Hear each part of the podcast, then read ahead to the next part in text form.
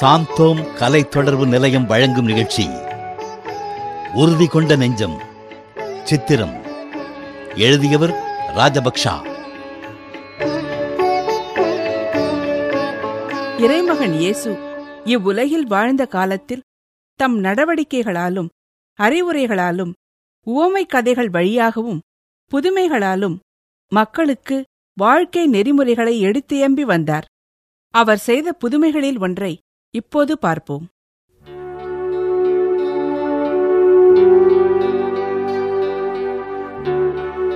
மித்துசாலா மித்துசாலா இவ எங்க போயிட்டா? ஆஹ், தாகமா இருக்க. தண்ணி எடுத்து கொடுக்க யாருமே இல்லையா? ச்சே என்ன நோய் இது? ஒரு தண்ணி குடிக்க கூட முடியாம இப்படி கட்டில் விட்டு அசையாம படுத்து கிடக்க முடியாயிடுச்சே. கடவுளே எனக்கு விடிவே இல்லையா? விடிவு வந்துருச்சு செருகு. என்னத்த விடி வந்துருச்சு?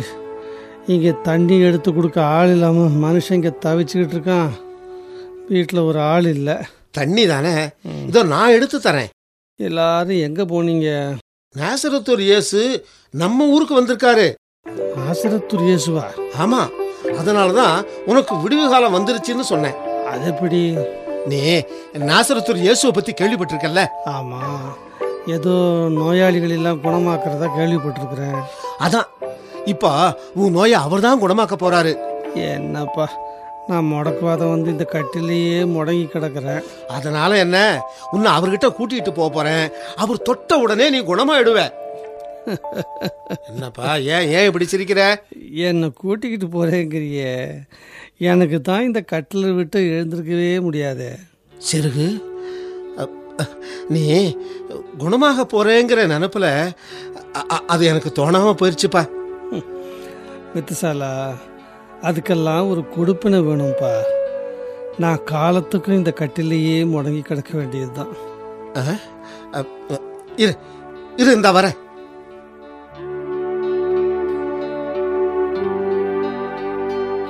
பாரோஸ் யூதா ஆசா எல்லாரும் வாங்க உள்ள வாங்கப்பா வாங்க இப்படி வாங்க. மெத்துசாலா எதுக்கு இவங்க மூணு பேரையும் கூட்டிகிட்டு வந்த? நீ பேசாம கட்டிலே படுத்துக்க. பாரோஸ் நீங்க மூணு பேரும் கட்டில் ஆளுக்கு ஒரு மூலை பிடிங்க. நான் இந்த மூலையை பிடிச்சுக்கிறேன். ஏய் என்ன பண்ண போறீங்க? உன்னை அப்படியே கட்டிலோட தூக்கிட்டு போக போறோம். எங்க? அந்த இயேசுநாதர் இருக்கிற வீட்டுக்கு தான். அப்படியா? ஆமா. ஏய் தூக்குங்கப்பா. இப்படி சரி தூக்குங்க. அப்போ என்ன அவர் குணமாக்கிடுவாரா நிச்சயமா என்னடா பேசாம இருக்க தூக்குங்க மெதுவா வாசப்படி இடிக்க போகுது பாத்து சரி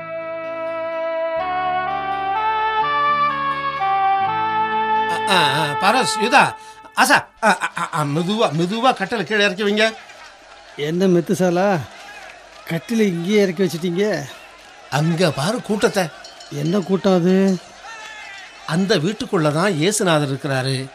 அவருக்காக தான் இவ்வளவு கூட்டமும் வீட்டுக்கு முன்னால நிக்குது. சரி நாம இப்போ எப்படி போறது? வழிவிட சொல்லிட்டு போக வேண்டியதுதான். பா தூக்குங்க பா ஐயா ஐயா கொஞ்சம் வழி விடுங்க ஐயா வழி விடுங்க கொஞ்சம் தயவு செய்து வழியை விடுங்க ஐயா. யாரு யாரு அது இவ்வளவு கூட்டத்தில் நிக்கிறதுக்கு இடம் இல்லையா? நீங்க என்னடா கட்டில தூக்கிட்டு வந்திருக்கீங்க?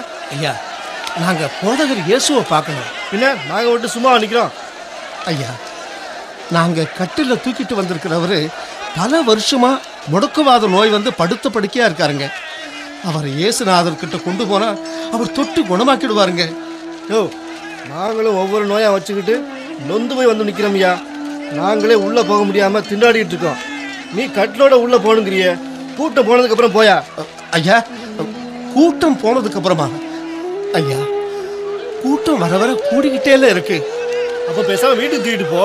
போயா ஐயா ஐயா தள்ளாதீங்க ஐயா தயவு செய்து தள்ளாதீங்க ஐயா மெத்துசாலா பேசாம வீட்டுக்கு தூக்கிட்டு போயிருக்கப்பா ஏன் சரி இப்படிலாம் பேசுறேன் இல்லை இல்லைப்பா இந்த கூட்டத்துக்குள்ள எப்படி உள்ள கொண்டு போக முடியும் இரு சரிங்க வேற ஏதாவது வழி இருக்கான்னு பார்ப்போம் வேற என்ன வழி இருக்கு ஒரு வழியும் கிடையாது பாரிஸ் இதா ஆசா இவர் அப்படியே கட்டிலோட தூக்கிட்டு வாங்க. வீட்டுக்கு பின்பக்கமாக போயிடலாம். பிடிங்க சீக்கிரம்.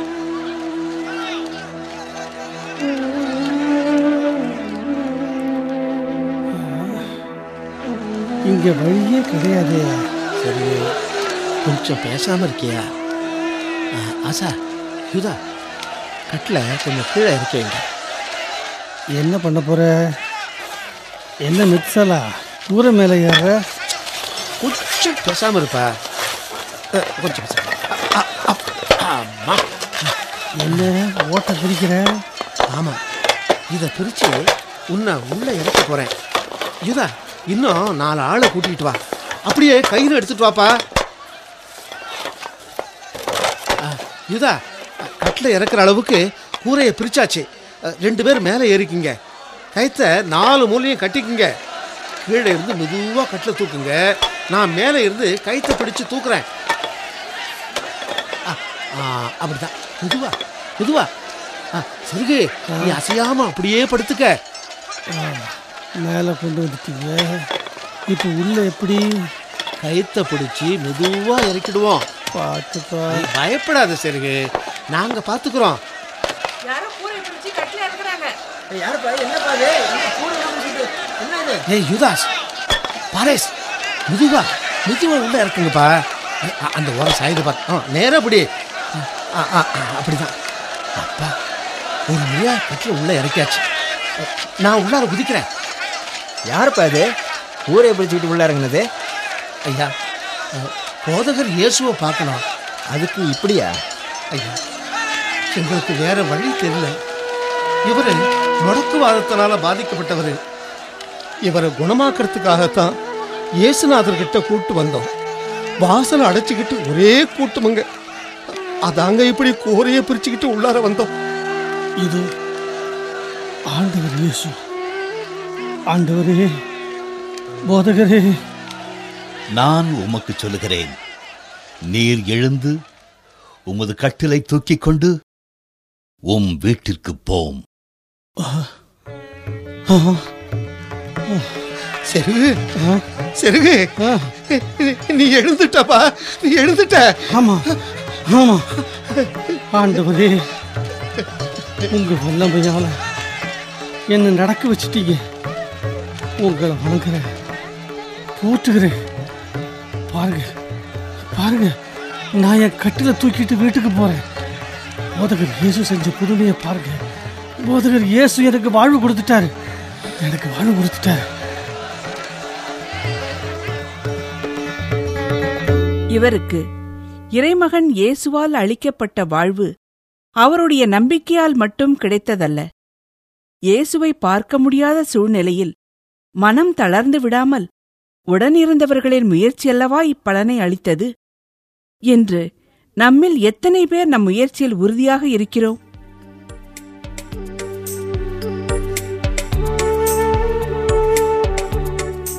என்னங்க?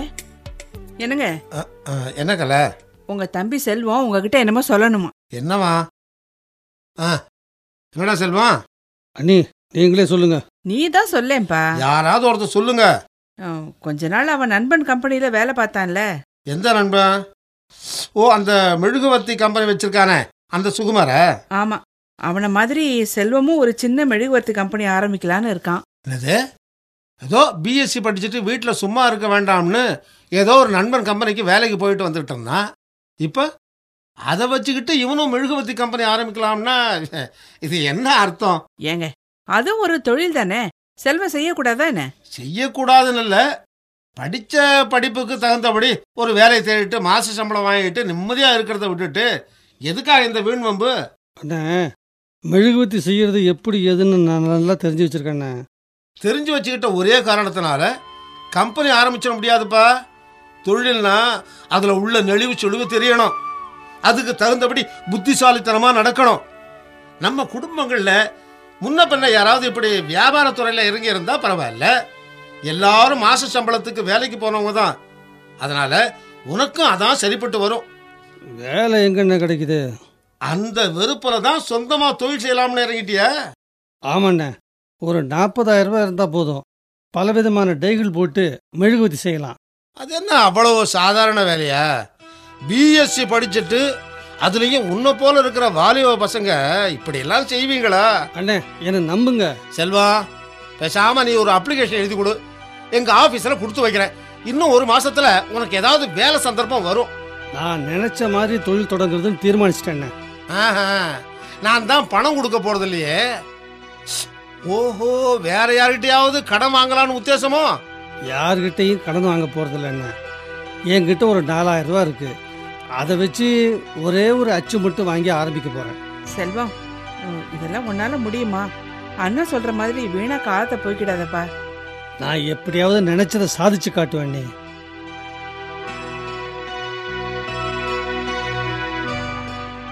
கலா ம் என்ன என் தம்பி முதுகுடியே வேலை பார்க்கறானா? கேவலம் ஒரு ஐநூறு ரூபாய்க்காக இவ்வளவு கஷ்டப்படுறானே நினைச்சா ரொம்ப பாவமா இருக்குங்க. கவலைப்படாத.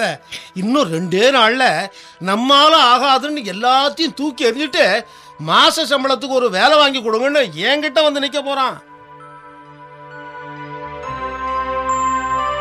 என்னப்பா இது? பெரிய மூட்டையா இருக்கு? மெழுகுவத்தி அண்ணி ஒரு அறுபது கிலோவுக்கு மேலே இருக்கும். இதை எப்படி கொண்டு போப் போற?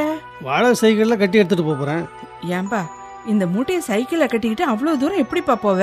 ஒரு ஆட்டோ வச்சுக்கியே. போங்க அண்ணி கிடைக்கிற ஐநூறு அறநூறுவாயில் ஆட்டோவுக்கு நூறுரூவா கொடுக்க சொல்கிறீங்களா எங்கேயாவது பஸ் லாரி முன்னால விழுந்து வைக்காதப்பா. அதெல்லாம் நான் சமாளிச்சுக்குவேன் நீ நீங்கள் கவலைப்படாதீங்க. கலா ம். ஆட்டோவுக்கு வேணும்னா காசு கொடுத்து விட. அதெல்லாம் வேண்டாண்ணே பரவாயில்ல நான் வரேன். ஏங்க ஆ? இவன் சைக்கிள்ல ஒழுங்கா போய் சேருவானா? பாவமா தான் இருக்கு. சொன்னா கேக்குறானா?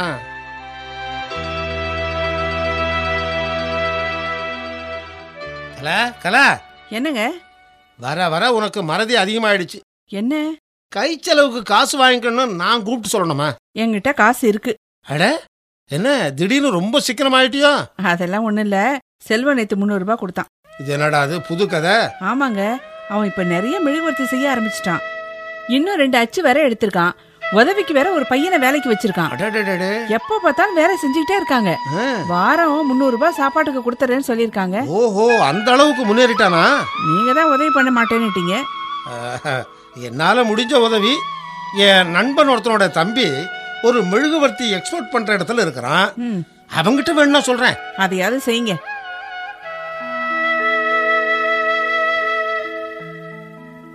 என்னப்பா சுந்தரம்? அடடே சார் நீங்களா? வாங்க. இப்பதான் அண்ணன் வந்துட்டு போனாங்க. நான் உங்க அண்ணனை தேடி வரல. உன்னை பார்க்கறதுக்கு தான் வந்தேன். என்னையா? என்ன விஷயம்? ஒண்ணுமில்ல. என் தம்பி ஒருத்தன் பிஎஸ்சி படிச்சுட்டு வேலை கிடைக்காம மெழுகுவர்த்தி செஞ்சுக்கிட்டு இருக்கான். அப்படியாங்க? நீங்க கேண்டில் ஏற்றுமதி தானே பண்றீங்க. அதனால அவனுக்கு உங்ககிட்ட சிபாரிசு பண்ண வந்தேன். அது வந்து சார், என்ன என்ன என்ன இழுக்கிற? இல்லைங்க. நாங்க தரத்துல ரொம்ப கண்டிப்பா இருப்போம். கொஞ்சம் சரியில்லைனாலும் தள்ளிடுவோம் சும்மா லோக்கலுக்கு செய்கிறவங்கெல்லாம் எங்களுக்கு செய்ய முடியாது. தரத்தை பத்தி எல்லாம் எனக்கு தெரியாது. நான் வேணும்னா கொண்டு வர சொல்லட்டுமா? ஆ சொல்லுங்க. இப்போ கூட புதுசா ஒரு பையன் செய்து கொண்டு வர்றான். சும்மா சொல்லக்கூடாது சார். அருமையான தரம். அப்படியா? ஆ அதுல என்ன விசேஷம்னா எவ்வளவு பெரிய மூட்டையா இருந்தாலும் சைக்கிளே கட்டி கொண்டு வர்றான். என்னது? சைக்கிள்லையா? பாவம் கஷ்டப்படுற பையன் போல் இருக்கு. அவன் பேச்சும் பழக்கமும் எனக்கு ரொம்ப பிடிச்சு போச்சு சார். சுந்தரம் சார் இன்னைக்கு எழுபது கிலோ கொண்டு வந்திருக்கேன். அடடே வாப்பா. சார் இவன் தான் நான் சொன்ன பையன். அண்ணே நீங்களா? ஆமாப்பா என்ன சார் பையன் உங்களுக்கு முன்னாடியே தெரியுமா? சுந்தரம் இவன் தான் என் தம்பி. இவனுக்காகத்தான் நான் சிபாரிசு பண்ண வந்தேன். இந்த தம்பி பிஎஸ்சி படிச்சிருக்காரா? ஆ, நம்பவே முடியலையே சார். படிச்சவங்க எல்லாம் ஆபீஸ் உத்தியோகம் தேடி அலையிற இந்த காலத்துல இப்படி ஒரு பிள்ளையா? தானே மெழுகுவத்தி செய்து அதை பேக் பண்ணி இப்படி சைக்கிளில் வச்சு மிதிச்சுக்கிட்டு சார் உங்க தம்பி கூடிய சீக்கிரம் பெரிய ஆளாயிடுவார் சார். இவருக்கு உங்க சிபாரிசு தயவு எதுவுமே தேவையில்லை.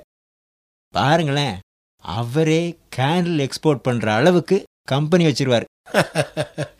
அப்ப நான் வரட்டுமா சுந்தரம்? என்ன அதுக்குள்ள புறப்பட்டீங்க?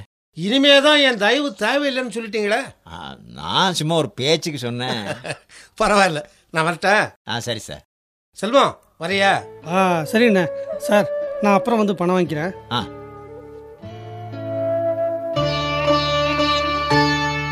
அண்ணே. அண்ணே. ஆ, ஆ. என்னென்ன யோசனை பண்ணிட்டு இருக்கீங்க செல்வம் இன்னும் ஒரு பத்து அச்சு வாங்கி போட்டா உன்னால வேலை பண்ண முடியுமா? இன்னும் ரெண்டு ஆளை போட்டுக்கிட்டு அருமையாக பண்ணலாம். ஆனால் அதுக்கு ஐம்பதாயிரம் ரூபா வேணும் என்ன அதுக்கான வேலைகளை நாளைக்கே செய்ப்பா. அண்ணே பணம் நான் தரேன்டா. அண்ணே என்ன நீங்கள் நம்புறீங்களா? நிச்சயமா. அது வந்து நீங்கள் எப்படி என்ன? செல்வம் வாழ்க்கையில முன்னேறணும்னா எடுத்த காரியத்திலிருந்து பின்வாங்காத விடாமுயற்சியும் உறுதியும் வேணும். அது உங்ககிட்ட இருக்கு. இன்னைக்கு அதை நான் நல்லா புரிஞ்சுக்கிட்டேன்ப்பா. நல்லா புரிஞ்சுக்கிட்டேன்.